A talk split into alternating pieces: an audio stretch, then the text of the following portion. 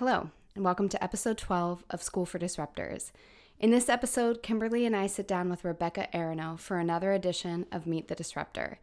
Rebecca is the powerhouse behind Housecat Presents, a full on promotion and event company in Philadelphia, Pennsylvania. And they do some really incredible work in event promotion, specifically through the event Feminist Flea.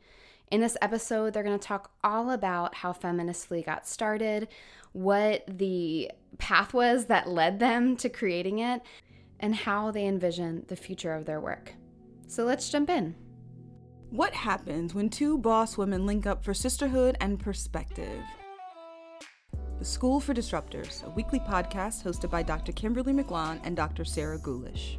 This dope digital space is dedicated to vulnerable conversations about self awareness, self definition, and of course, all kinds of disruption. Listen as we inspire each other, and we hope you.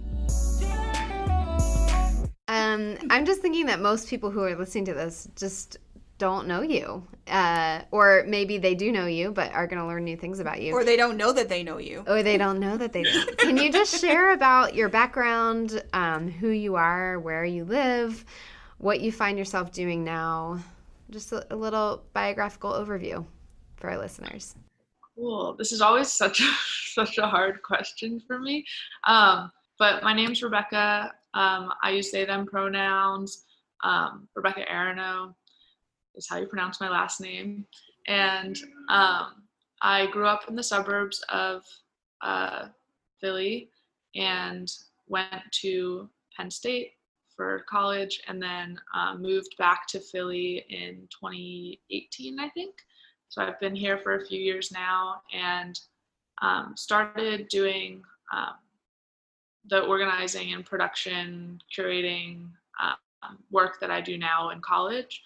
And I was doing that um, in that community, but as like an individual person. And when I moved to Philly, started House Cat, which is what all of the events that I do now, including the Feminist Flea, fall under.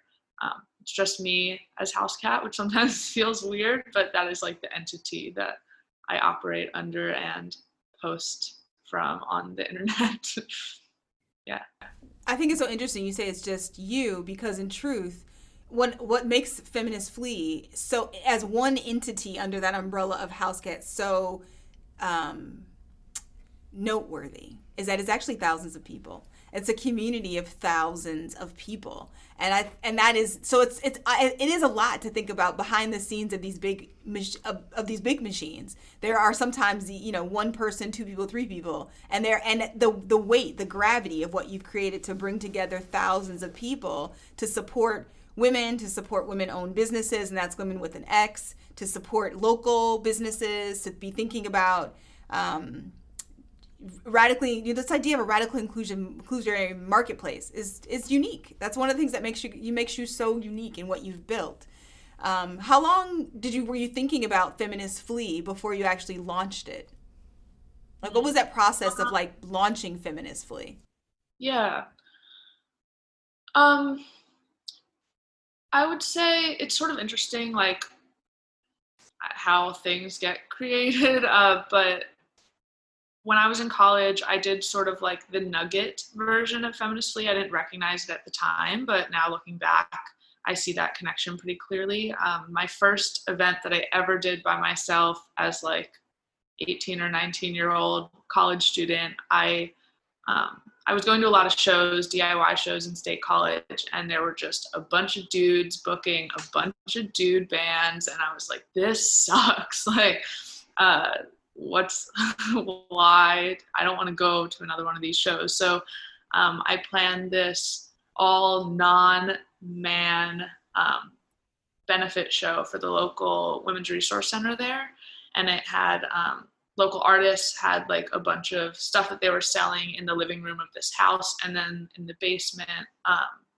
there were a bunch of bands that played throughout the night, and then I also had a bunch of people donate clothing, and there was a whole clothing uh, sale outside, and all the proceeds benefited um, the local women's shelter. And that was my first ever event, and it was super successful and like really heartwarming and great. And I did that every year while I was up there, and that was like the feminist flea nugget. And when I moved to Philly, um, I just wanted to continue that work, but I knew it couldn't be in that exact same way because state college obviously is very different than here. And I was in that community a lot deeper, like more deeply entrenched and like centered in that space, more held in that space.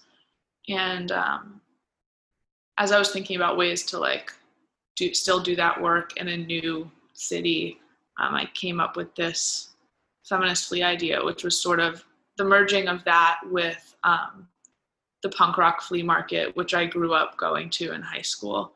Um, the original punk rock flea, not the hijacked um, now version. yes, I've been to um, that version.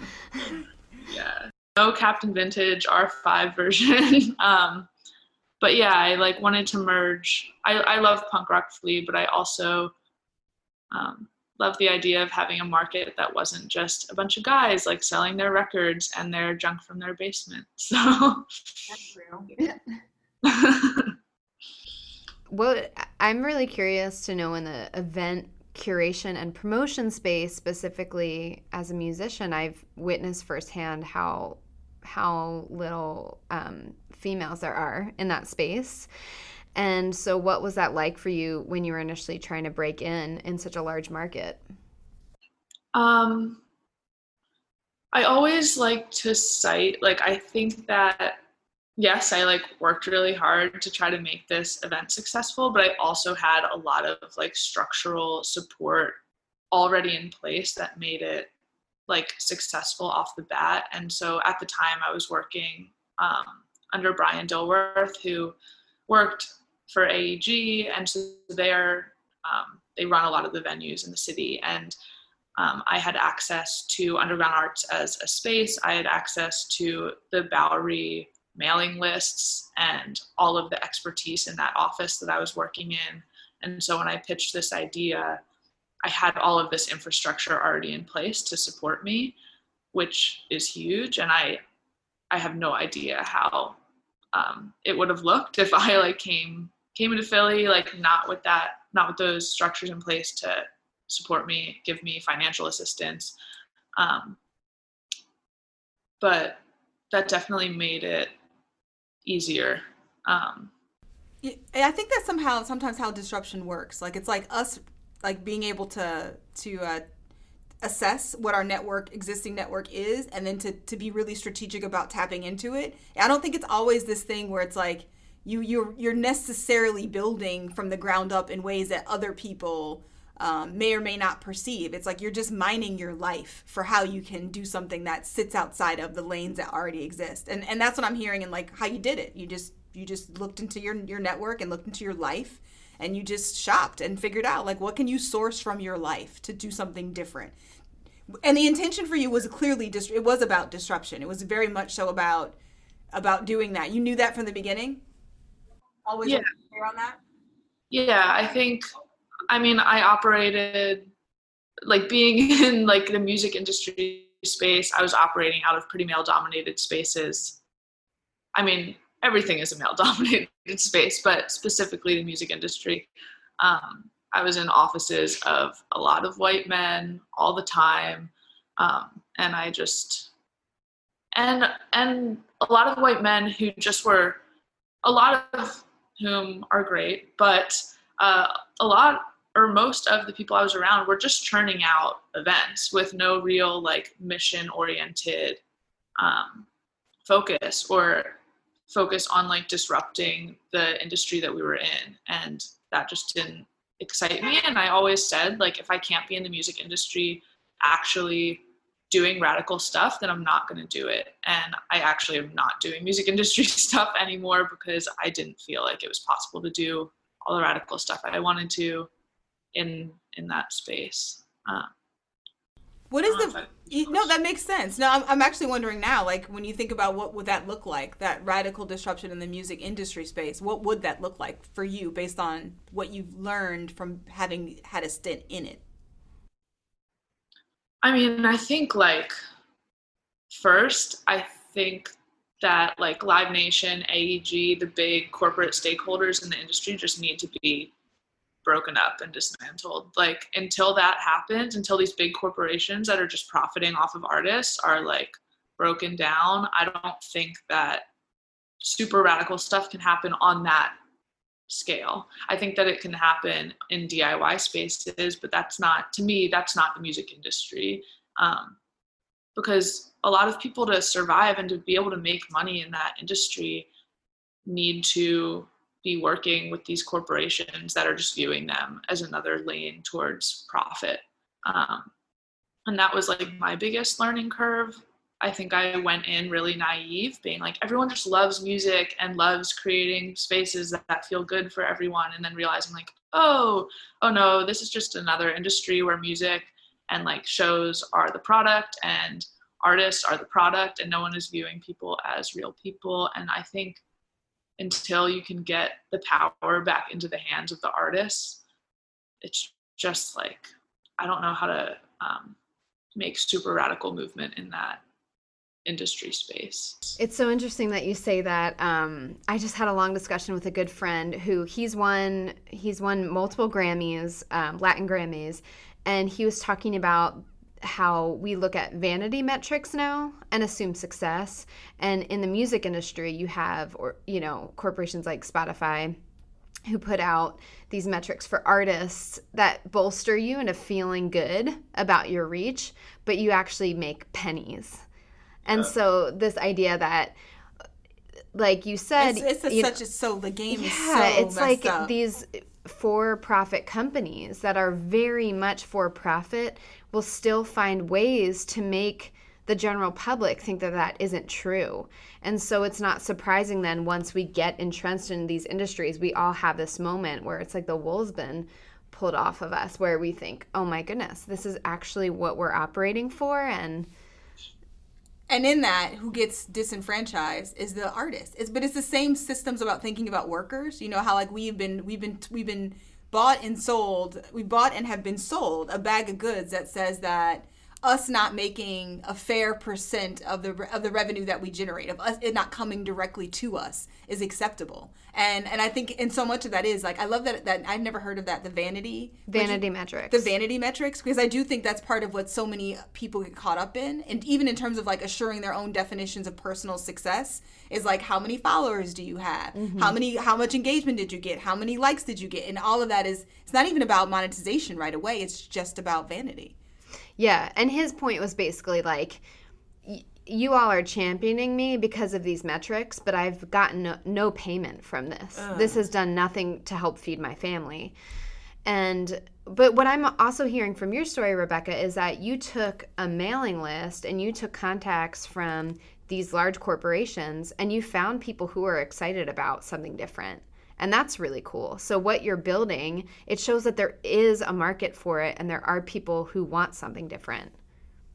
Yeah. And I think there's also like, there are people within these big corporations that really also care. And so, when I left there, um, I still have, for example, like my friend Kevin, who still works at Bowery, who's great, who continues to support the flea market even when it's not benefiting him. He's just always down to support in whatever way he can, whether it's like offering me the underground art space for free, which they did for the last market, um, promoting it to the to whatever lists he can manage. So it's finding the people within that space, it, within those spaces that have similar values, similar um, desires to disrupt those spaces. Um, but yeah, when you have a bunch of corporations run by a bunch of men and set up to continue just elevating white men into places of power. And I mean, as a white person myself, I was only in that space because I was able to take a bunch of unpaid internships for a while, which is how a lot of people get into the music industry. And so it's not surprising that there's a mostly white people, mostly white men, and then white women are people who can uh, fit into whatever box they want you in and have whatever privileges, class privilege to get into those spaces um, that are then in power making decisions. And it just like continues to ripple down. I think that that's such an important point to make about the the idea of unpaid internships or low paid internships. It's like they do set you up for success, but you can only afford them if you already come from privilege. You know what I mean? Like mm-hmm. it's like a mm-hmm. revolving door where it's like people who are poor, and it's the same argument applies to all kinds of things. Like I think about the argument around college, college athletes. You know, like should we pay college athletes or not? And it's like well, the only college athletes that are able to easily navigate staying in school are those kids, and that many of them are, they're not many of them, right? It's like the kids who play soccer, it's the kids who play tennis. It's, you know, like the kids who come from poor, from, from poverty are not necessarily able to just live as a college student without having an income. And so it's still about how are we perpetuating these systems of keeping people trapped by giving the best to people who don't actually need it. Yep. But I think part of it is the dismantling of that is just like us ed- talking about it, thinking about it, you know, keeping people in conversation, holding space for it to continue to push people to raise the bar about what we accept. Like, you know, like we got to stop accepting so little. Yeah, 100%. I'm thinking about you and the work that you've done as kind of a gatekeeper, right? You're opening a gate to a new way of experiencing um, people's work, artists' livelihood. Can you share any stories about you know experiences you've had with either vendors or people who come into your space that has really solidified that you should be doing the work that you're doing? i think the big thing is like i really set out to create a community that was like first and foremost. And so every time when even little things like when people keep reapplying to be a part of the market when they were a part of it one time and then they want to just keep doing it that makes me feel like I'm doing something right, that the community is making people feel held and supported. Um, so that always feels great. And one thing that also comes to mind is before the pandemic, um, I had a meetup at Tattooed Mom just to like hang out with people. And I think like, I can't remember how many people came, like 50 to 100, like throughout the night were coming and just chatting and drinking together and eating. And it was like, totally magical and made me feel so happy. Like that was, and that's always the feeling with the markets too. Like, as much as the virtual markets have been really exciting, like the day of the market when there's just a bunch of people and you can just hear a bunch of talking and energy flowing and see everyone smiling, like that is like truly what keeps me doing it. And um, I also think of like just people that have formed relationships out of the market. Like there were two vendors that from the very, very first feminist flea that I paired together because I just thought like, oh, their art looks like it like is complementary to each other. And now now they're friends. They're like very good friends. And um someone else from one of the markets like found a um, sitter for her kids and now she is like very good friends with this other vendor that she met through the feminist flea like things like that that are actually like people making connections with other people is really that's it for me. And obviously people being able to make money. Like when people say that they made the most money at this market um, that also makes me feel like okay i'm creating a space where like everyone wants to support each other and people are able to pursue what they want to be doing and make money for that in a way that is somewhat trying to subvert capitalism. Like I know I'm not there. I'm still like pushing this market that is selling a lot of stuff, but um, trying to do it in a sustainable, anti-capitalistic way. Yeah. That's in my experience. I've been to two. I participated in two at Grant Boulevard a feminist flea. My first time was in Delaware at, in Wilmington at the Queen, um, and it was that. Oh, was that the first time? I don't know if that was like, that might have was that my first time. That I don't, was your first one. Yeah. Okay, yeah. It was like I wonder if that was my first one, and and all those things about the energy and the receptiveness and the sense of community and the the sense of ethical kind of consumption, like knowing who's making who your maker is and knowing that you're supporting something that feeds their soul. I mean, I think that that's something that the vendors experience, but I think that that's something that the shoppers, people who come through, that they experience too. And I remember the first time I talked to you and you you walked by and, and I thought of you. It's interesting how we perceive people from afar. You know, where it's just and, and that, that's what I'm saying it's not true. I, I adore you. But from afar, I was when the first time I met you, it was like You were this this energy, this force that was really just doing something that was so subversive that it was the subversion of what you were aspiring to in terms of like creating community and safe space kind of ex- pretty much exclusively for women though open to the support of people who don't identify as women that that did and continues to inspire me. I mean I, I think we don't we have it's always important that we lean into for me examples of subversion because that's where that's the change lane.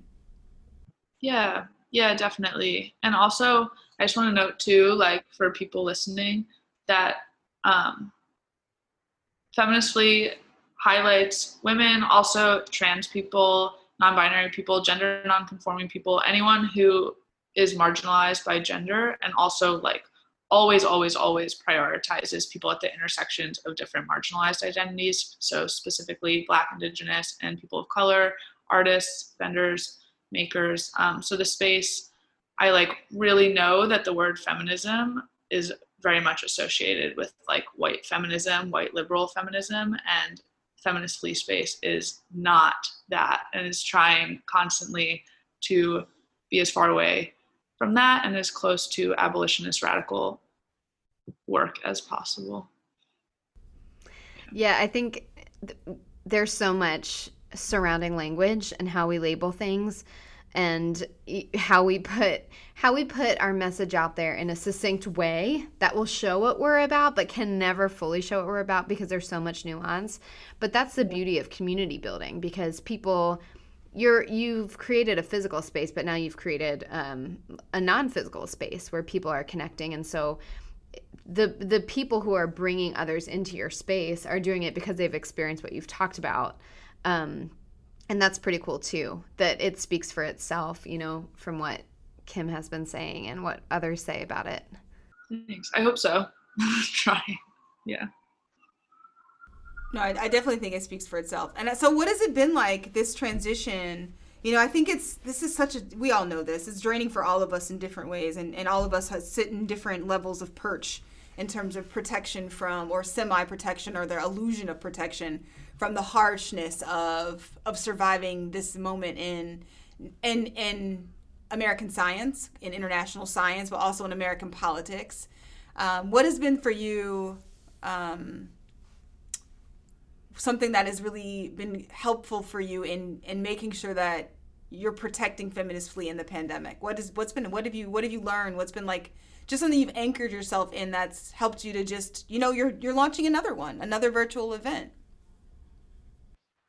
Um, I think it's been tough. Like I I want I think for a while I was like maybe I'll just hold off on feminist flea for a little while.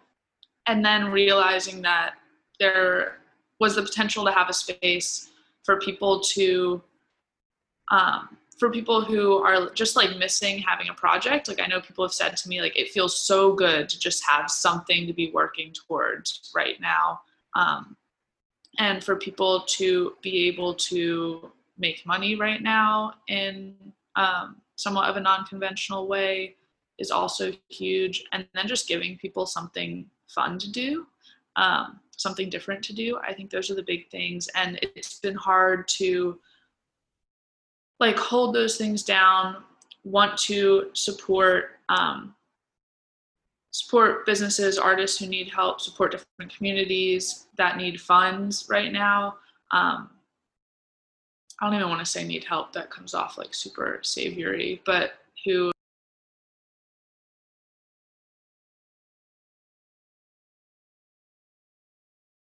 I, I like many times I think we don't we don't pause to think about what how what we said might have been cons- might have been perceived and just acknowledging like timeout, flag on the play. That is, I might not, that might not have come out the way that I meant. That's always like, it's, I always have this very concrete vision of what feminist flea is and can be in my head. And then to get it from my brain out of my mouth uh, can feel really anxiety inducing. So I always try to walk, walk back. Mm-hmm. Um, and then yeah, aside from the pandemic, you know, and giving people a sense of purpose right now, how do you imagine it in the future as you continue moving forward or if things do change in 2021 yeah. or 2022 I, or 2022 23 uh. whenever it is hopefully.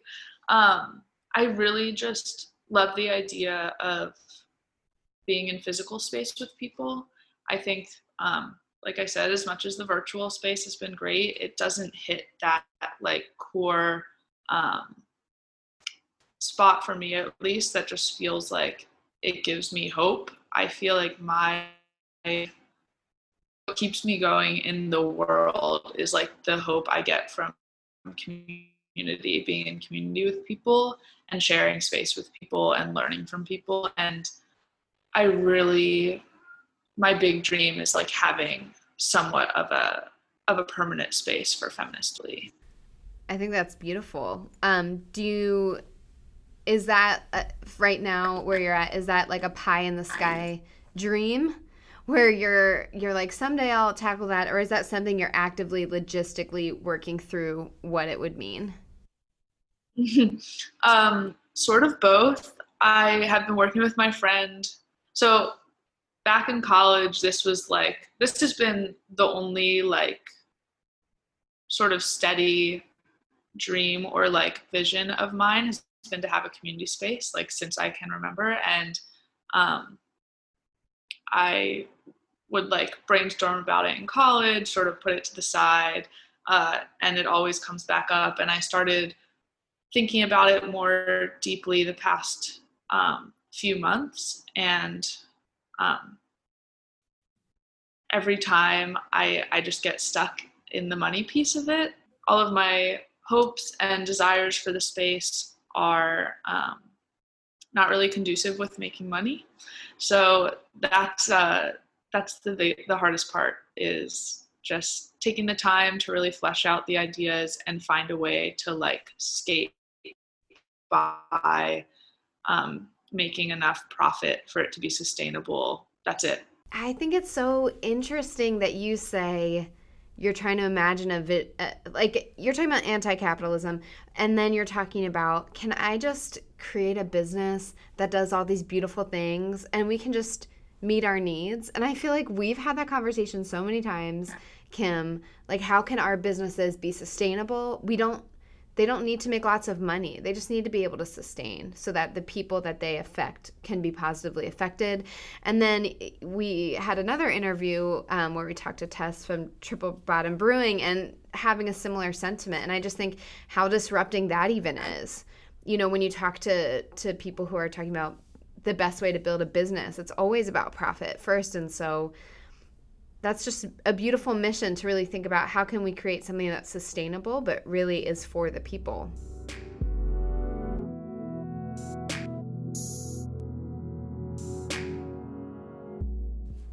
I asked this question once before and i'm curious to ask it to you.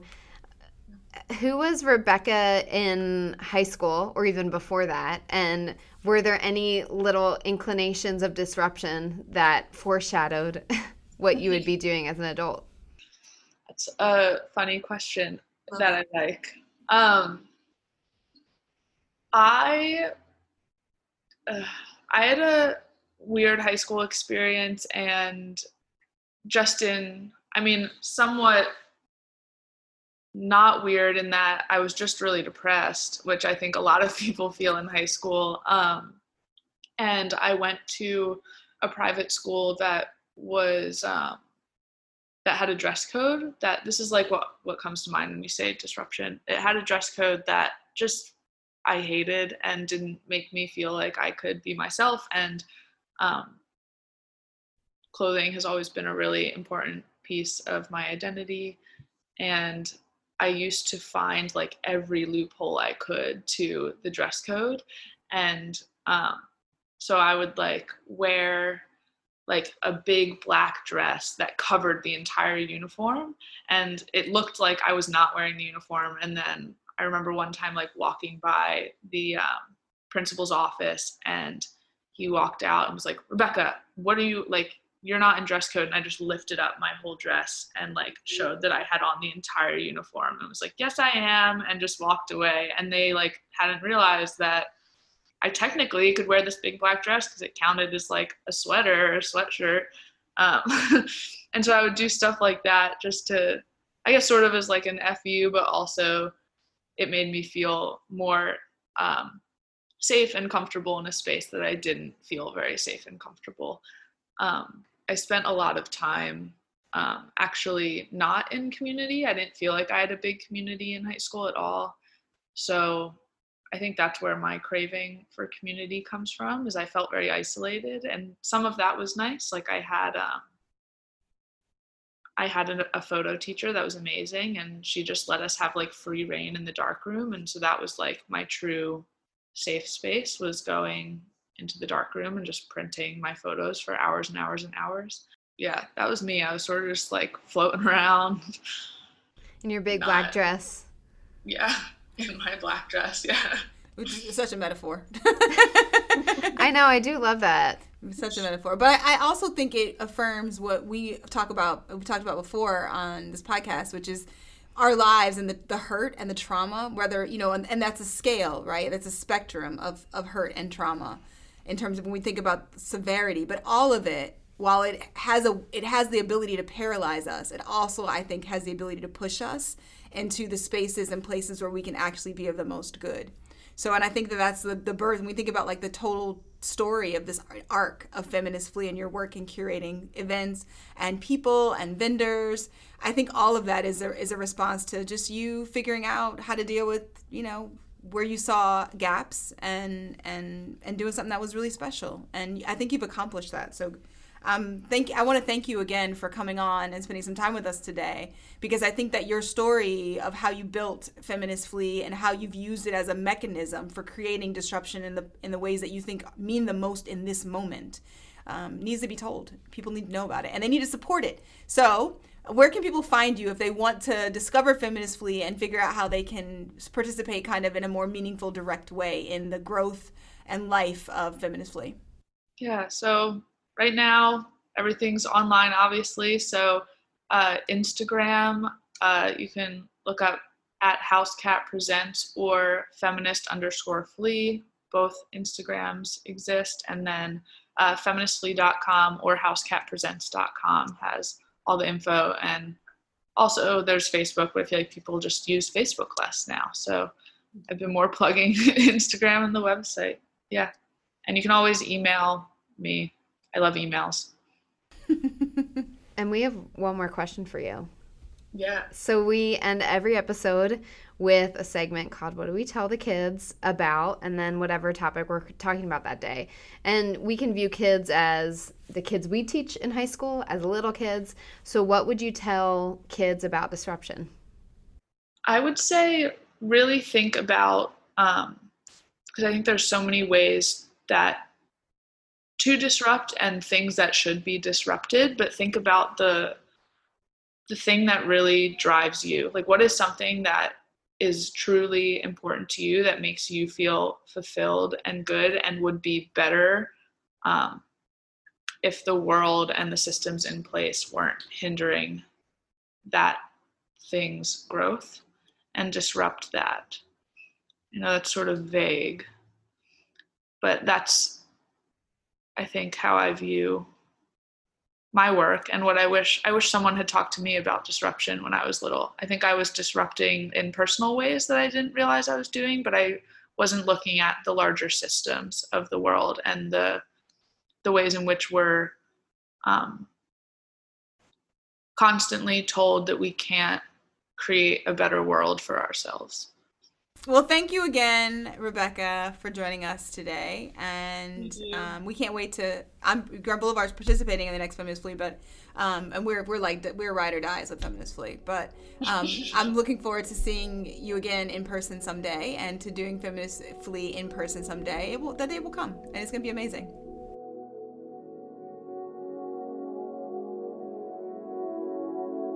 School for Disruptors is recorded in Philadelphia, Pennsylvania, produced and edited by us with music from Lorik O'Shea. You can catch up with O'Shea on Instagram at It's Pronounced O'Shea, and you can also catch us there at School for Disruptors or send us an email, schoolfordisruptors at gmail.com. Thanks for listening.